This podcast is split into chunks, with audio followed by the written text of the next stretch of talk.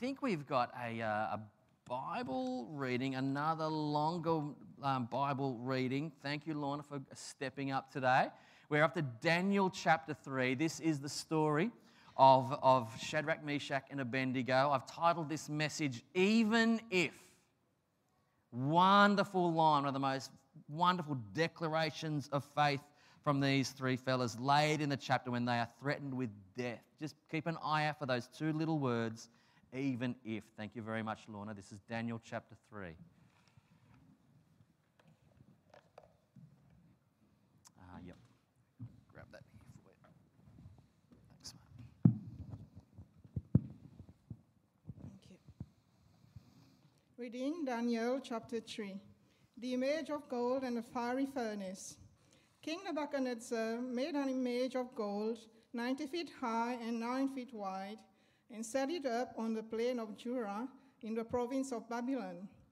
He then summoned the satraps, prefects, governors, advisors, treasurers, judges, magistrates, and all the other provincial officials to come to the dedication of the image he had set up.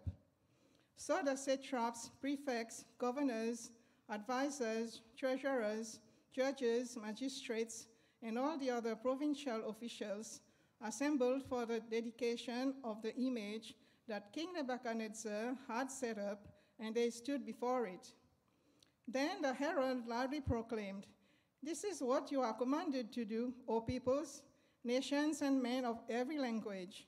As soon as you hear the sound of the horn, flute, zither, lyre, harp, pipes, and all kinds of music, you must fall down and worship the image of gold that King Nebuchadnezzar has set up. Whoever does not fall down and worship will immediately be thrown into a blazing furnace. Therefore, as soon as they heard the sound of the horn, flute, zither, lyre, harp, and all kinds of music, all the peoples, nations, and men of every language fell down and worshipped the image of gold that King Nebuchadnezzar had set up. At this time, some astrologers came forward and denounced the Jews. They said to King Nebuchadnezzar, O king, live forever. You have issued a decree, O king, that everyone who hears the sound of the horn, flute, zither, lyre, harp, pipes, and all kinds of music must fall down and worship the image of gold, and that whoever does not fall down and worship will be thrown into a blazing furnace. But there are some Jews whom you have set over the affairs of the province of Babylon Shadrach, Meshach, and Abednego, who pay no attention to you, O king. They neither serve your gods nor worship the image of gold you have set up. Furious with rage, Nebuchadnezzar summoned Shadrach, Meshach, and Abednego.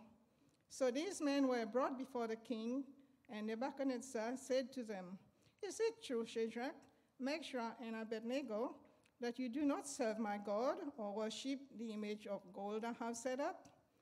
Now, when you hear the sound of the horn, flute, zither, lyre, harp, pipes, and all kinds of music, if you are ready to fall down and worship the image I made, very good. But if you do not worship it, you will be thrown immediately into a blazing furnace. Then what God will be able to rescue you from my hand? Shadrach, Meshach, and Abednego replied to the king, O Nebuchadnezzar, we do not need to defend ourselves before you in this matter. If we are thrown into the blazing furnace, the God we serve is able to save us from it, and he will rescue us from your hand, O king. But even if he does not, we want you to know, O king, that we will not serve your gods or worship the image of gold you have set up. Then Nebuchadnezzar was furious with Shadrach, Meshach, and Abednego, and his attitudes toward them changed. He ordered the furnace heated seven times hotter than usual and commanded some of the strongest soldiers in his army to tie up Shadrach, Meshach, and Abednego and throw them into the blazing furnace. So these men, wearing their robes, tur- trousers, turbans, and other clothes, were bound and thrown into the blazing furnace. The king's command was so urgent and the furnace so hot that the, that the flames of the fire killed the soldiers who took up Shadrach, Meshach, and Abednego. And these three men, firmly tied, fell into the blazing furnace. Then King Nebuchadnezzar leaped to his feet and in amazement and asked his advisers, Aren't you the three men that we tied up and threw into the fire? They replied, Certainly, O king. He said, Look, I see four men walking around in the fire, unbound and unarmed, and the fourth looks like a son of the gods. Nebuchadnezzar then approached the opening of the blazing furnace and shouted, Shadrach, Meshach, and Abednego, servants of the Most High, come out, come here. So Shadrach, Meshach, and Abednego came out of the fire, and the satraps, prefects, governors, and royal advisers crowded around them. They saw that the fire had not harmed their bodies, nor was the hair of, on, of their heads singed. Their robes were not scorched, and there was no smell of fire on them. Then Nebuchadnezzar said, Praise be to the God of Shadrach, Meshach, and Abednego, who, who has sent his angel and rescued his servants. They trusted in him and defied the king's command and were willing to give up their lives rather than serve or worship any god except their own God. Therefore, I decree that the people of any nation or language who say anything against the God of Shadrach, Meshach, and Abednego be cut into pieces and their houses be turned into piles of rubble, for no other God can save in this way. Then the king promoted Shadrach, Meshach, and Abednego in the province of Babylon. Thank you, Lorna. Thank you so much.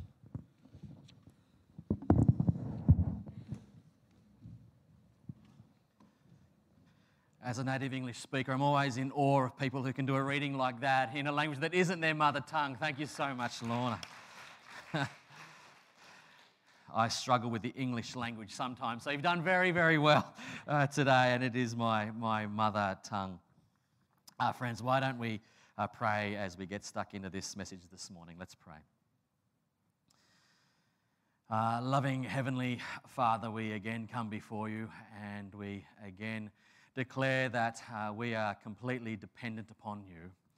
We are completely naked. We are helpless without your assistance, without your help, without the power of your Holy Spirit working in and through our lives, uh, bringing this piece of Scripture to light.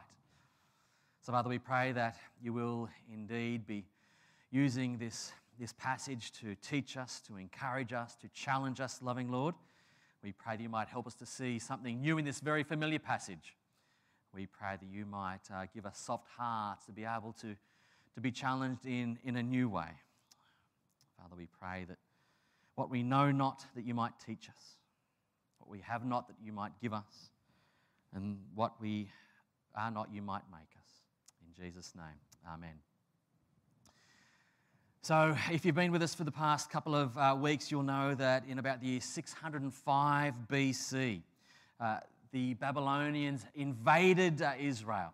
Uh, God, as punishment for their idolatry, as punishment for the nation's waywardness, allowed the Babylonians to come and to, to take Jerusalem, to, to conquer Jerusalem. It was, uh, of course, a, a national tragedy. In three separate waves of exiles, they are taken uh, captive from, from, from the, the promised land over into what is effectively modern day Iraq, taken as exiles, as slaves. And, and Daniel, together with Shadrach, Meshach, and Abednego, were taken in this very first wave. Uh, Judah's best uh, and brightest are taken into slavery. We, uh, we heard how King Nebuchadnezzar was very canny in the way that he sought to indoctrinate these, these exiles. Rather than using brute force, he simply tempted them and, and, and lured them into jettisoning their faith in God and to taking on board the Babylonian culture. He was using subjugation by assimilation.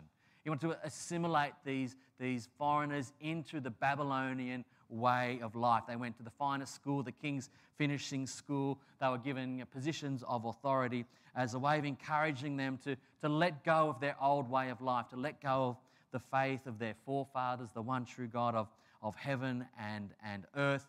But we heard in week one that they resolved in their hearts not to defile themselves. They resolved to stand strong, to stand firm. God rewarded them uh, for their faithfulness, and, and they, uh, they were promoted. They were, they were seen to be doing very well. They, they, uh, they, they gave a good account of themselves and, and they worked their way up the ranks. And then last week we read how Daniel uh, was able to interpret a dream of, of the king that was troubling the king, that had been hammering the king about a, a, a great big statue. And, and Daniel was able to interpret that for the king. And again, they were again promoted. They're now administrators. These young men had gone from exiles and from slaves to being administrators over the province of Babylon. These guys were doing well for themselves. These guys were, were in positions of authority and power and, and, and influence. They were in the in crowd. Why would you put all of that at risk? But that is exactly what they do in our story today. They realize that as strangers in a strange land, and of course, we've been reminding ourselves that as followers of Jesus, we are strangers in a strange land. This world is not our home. We are but passing through. If we get too comfortable here in modern day Australia, alarm bells should start going off in our head. We do not belong to this world. We should be countercultural, and today's story is one of the best known examples of just that. The king, having had his dream of a mighty statue, now builds a huge statue, 90 feet high, we're told, made of gold. We're not exactly told what it's made of. Some people think it might have been of Nebuchadnezzar himself or maybe one of their gods. We don't exactly know what this statue um, looked like. We don't know what it was of, which is significant as a matter of fact. But what we do know is that at the sound of the music, all people must bow down to this statue. Now, what is happening here is that again, King Nebuchadnezzar is being a very shrewd king, a very canny king. He realizes that he rule, he's ruling over a, an empire with many different diverse peoples. You see, he'd conquered so many different lands by now. And so, like the, the Roman Empire that would come, lots of different cultures were part of this one kingdom. And King Nebuchadnezzar knew that he had to somehow bring them together, to draw them together underneath his authority. And so, this is his way of, of, of doing it. If you have a look in verse, uh, in verse 8 of the story, if you happen to have it open in, in front of you, um, there's, a, there's a little word there that is translated uh, as, as by. Nebuchadnezzar says to Shadrach, Meshach, and Abednego, who were refusing to bow down to the statue. They've resolved in their hearts. Remember, they'd made this decision earlier. This isn't the first time, this isn't their fir- first rodeo, right? They had already resolved in their hearts not to defile themselves. So, by the way, church, before we embark, know that if you're not going to stand up in the little things for God, you're never going to be able to do it in the big things. You're never going to be able to stand up in public unless you can first do so in private. So they had already resolved, they'd already made the decision they're not going to go here. But now the pressure is really on. There's a huge statue, the music starts up. Unlike everybody else, they said, We're not going to bow down. Of course, uh, there's some snitches, some dibber dobbers in the, in the room. Wherever you find God's people, you're going to find people keen to, to point at us and mock at us and say, Look at those bigoted Christians, those narrow minded Christians. They're not on board with the, with the pluralist agenda of, of Australian society. And so these men who have been passed over for promotion effectively dob them into King Nebuchadnezzar. Nebuchadnezzar is, is trying to get everyone to get on the same boat, to, to, to get on board, to worshipping the statue as a way of unifying his kingdom. What I want you to see here at this point, that I hadn't really picked up, but it, what they are not ever told to do is to necessarily abandon their beliefs. If you have a look at the story, Shadrach, Meshach, and Abednego are never actually told you can't worship your God what they're told is you can worship your God, but you must also worship our gods. The pressure of this pluralist society is to worship the one God, this, this statue that had been made, that didn't just represent one God. King Nebuchadnezzar, the, Aramaic says, Do you, he says, Is it true? Are you not bowing down to my statue? um, and worshipping these other gods, the statue didn't necessarily just represent one god, it represented all of Babylonian culture, all of the Babylonian gods. So by bowing down to this one statue, it was their way of saying, I, I am submitting myself to the Babylonian gods, to the Babylonian culture. And of course, and of course they, they refuse. What Nebuchadnezzar is trying to do is trying to make sure that they privatize their faith. He's saying you can keep worshipping your own gods if you want to. You can keep doing that. Like, but look, keep it to yourself, will you? Like behind closed doors, I don't really care what you do, but out in the public square, you'd better toe the line. Out in the public square, you better be like the rest of us. The pressure is always to privatize your faith. We're seeing it in our pluralistic society today. Whether it was Babylon, whether it was Rome, or Sydney, Australia, the pressure in a pluralist society is always to privatize your faith, to keep it to yourself. But out in public, we're all in this together. Yeah, we've heard that a lot, haven't we, lately? We're all in this together. Everyone's got to get on board. Do what you want in your privacy, but, but out in the public sphere, there's certain things that you're not allowed to say or do.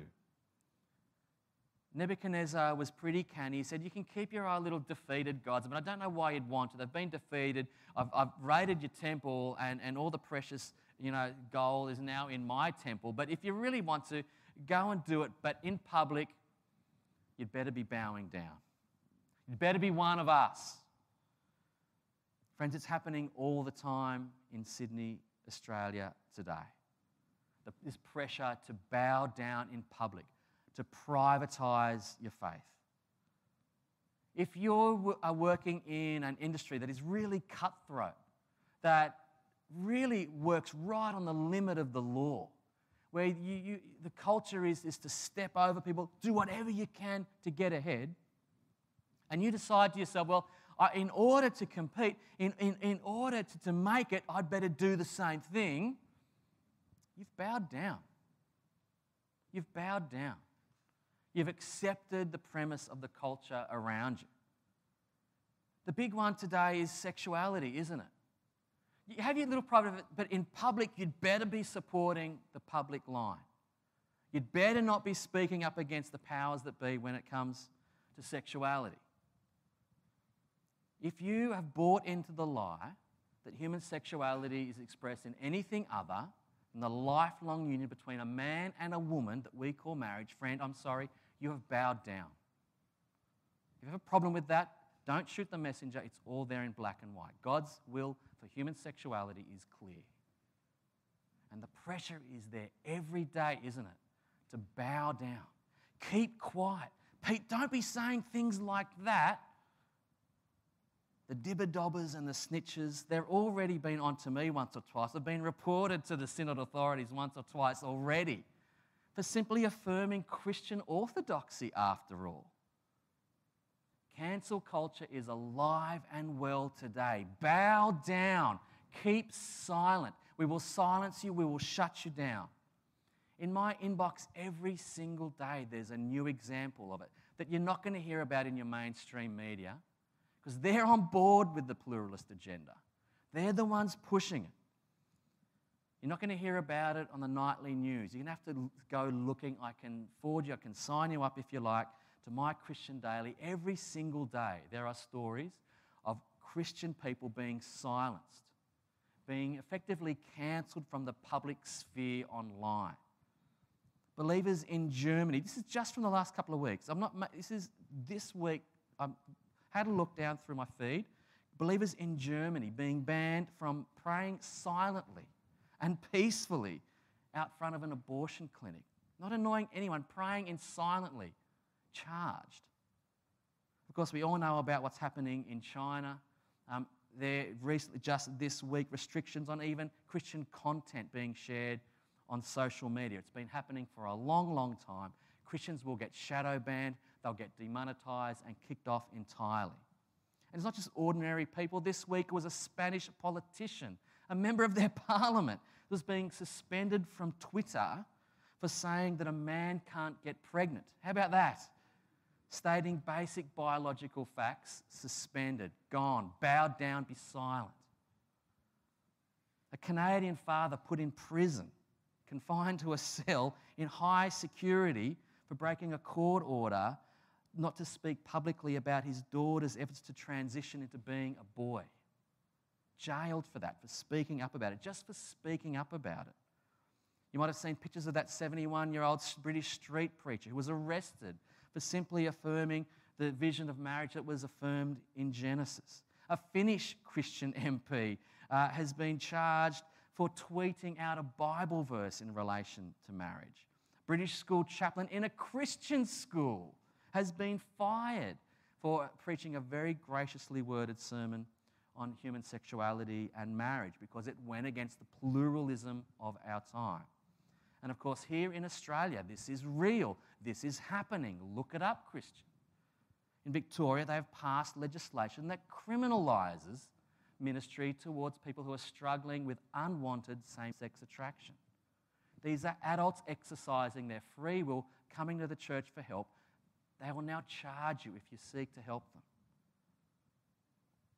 Bow down, be silent, have your beliefs if you really want, but you better not bring it into the public sphere or you'll be silenced. You'll be shut down, cast out. And look, I'm not saying we need to be picking every single fight that comes along, and certainly I desperately want the church to be speaking with great love and, and graciousness and, and, and tenderness. But at some point, we have to draw the line and say, no more. This is, is where I stand. This is having negative effects on people's lives. People are getting hurt. Last year, you might have heard, probably didn't, but there was a story of a man presenting in a hospital in the US.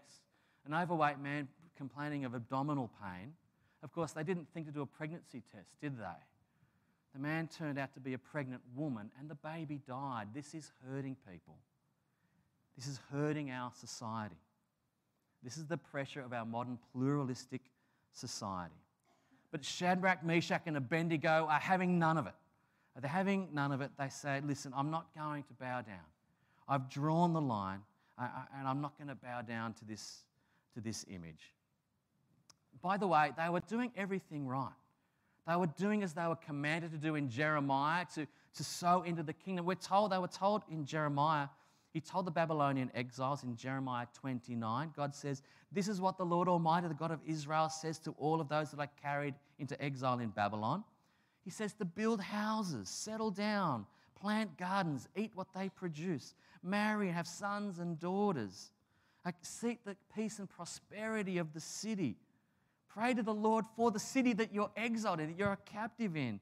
Because if it prospers, you too will prosper. These guys are doing everything they can.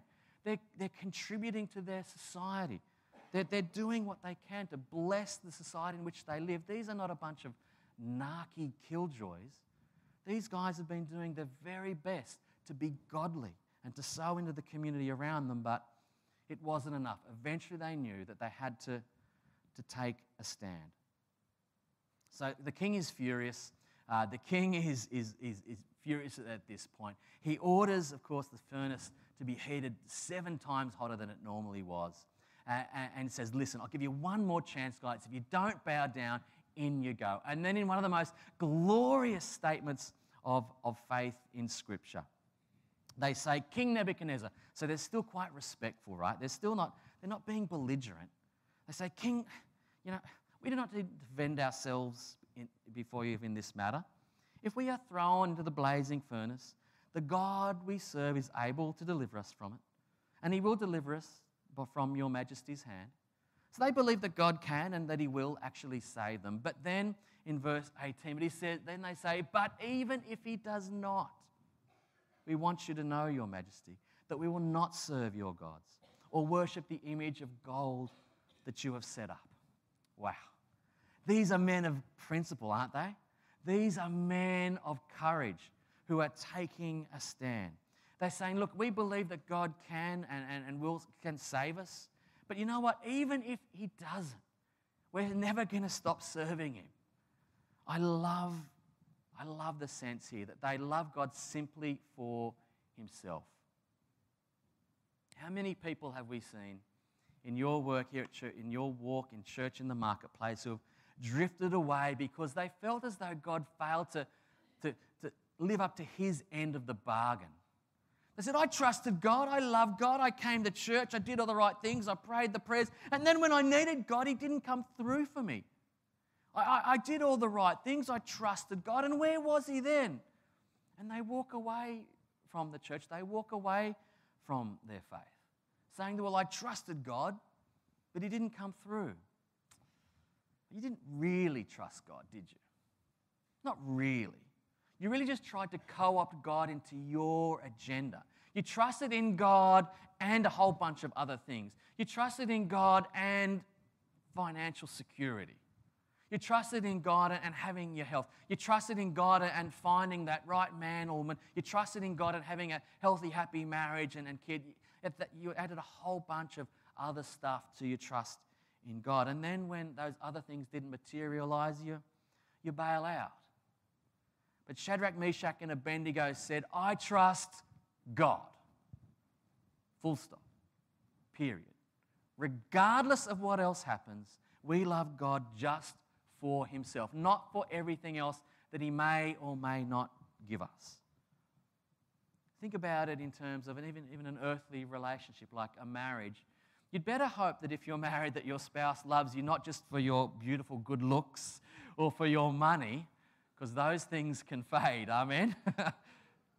You'd better hope that your spouse loves you just for you. It's the same here, isn't it? Shadrach and Meshach and Abednego love God just for God, just for who He is, not because of what they can get out of Him. And I think that's the challenge for so many of us in the church here today. They are thrown into the fire. A couple of things here for us to note about suffering. Firstly, suffering is inevitable. We're told that as surely as sparks fly upward, says Job, surely uh, man is born into trouble. Uh, 1 Peter chapter 4 verse 12 says, "Do not be surprised at the fiery ordeal that has come upon you to test you." And Jesus himself said in Matthew chapter 5, "It rains on the just and the unjust." There's no point trying to make sense of why does good things happen to bad people even Jesus himself says, you know what? The rain falls on good people and bad alike. Suffering will happen to you in this life. Do not be fooled by those who will try to sell you the lie that coming to Jesus will make you healthy and wealthy and wise. It is not true. Secondly, I want you to know about suffering is that it can, in fact, refine your faith. It can actually make it stronger. 1 Peter 1 says, In all this greatly rejoice. Rejoice in your suffering, for although now for a little while you will have to suffer grief and all kinds of trials, these have come so that the proven genuineness of your faith, of greater worth than gold, which perishes even though refined by fire, may result in praise and glory and honor when Jesus Christ is revealed. Suffering refines us, it purifies our faith, it drives us deeper into God's presence. They're thrown into the fire. and of course, you know the story. Nebuchadnezzar peers into the fire and sees not just three men walking around alive, but there is a fourth person. This is a, a, theophany, is a nerdy theological word. It's a visual representation of God in the Old Testament. Some scholars would actually uh, believe that this is, in fact, a, a pre-incarnate, a Jesus walking around in the fire. They, they are ordered out of the fire. Nebuchadnezzar can't, can't believe what he says. They're pulled out of the fire. They haven't been singed. Interestingly, the only things that have been burnt off them are their ropes. Don't you love that? The, the trial, the fiery trial, the fiery trial has only resulted in them being liberated. Their bounds, their, their, their ropes have been burned off. He pulls them out and he's amazed. He gives praise to God. He gives praise to the God of Shadrach, Meshach, and Abednego. And, and again, they are promoted. He declares that no other God can save this way. He saw what looked to be like a son of God walking around with them in the furnace. They've been miraculously saved, and God is given the glory. So let me conclude with a few challenges here this morning, church. Even if even if the culture turns against you, even if you've got to take a few knocks. And by the way, if you're not taking a few knocks, can I suggest to you you've actually bowed down? If you don't realize that you actually that there's a pressure on you out there to bow down, you probably already have. Have you submitted to the culture already? Have you bowed down? But are you willing to say that even if the pressure comes, even if it's going to cost me perhaps my reputation, might cost me a few friends, even if that happens, am I still willing to stand firm? Even if I don't get that promotion at work, even if I don't get that report from the doctor that I'm really praying for, I'm nevertheless still going to trust in the God of, of heaven and earth. Friends, know that God doesn't so much save us from fiery trials, but through fiery trials. Amen. He saved Shadrach, Meshach, and Abednego through the fire. He saved Daniel through the lions. He saved Noah through the flood. Their trust in God was unconditional. Is yours? Do you have an, an even if faith? I pray that that is indeed the case. And remember, too, that of course Jesus did indeed come in human form and suffered for you.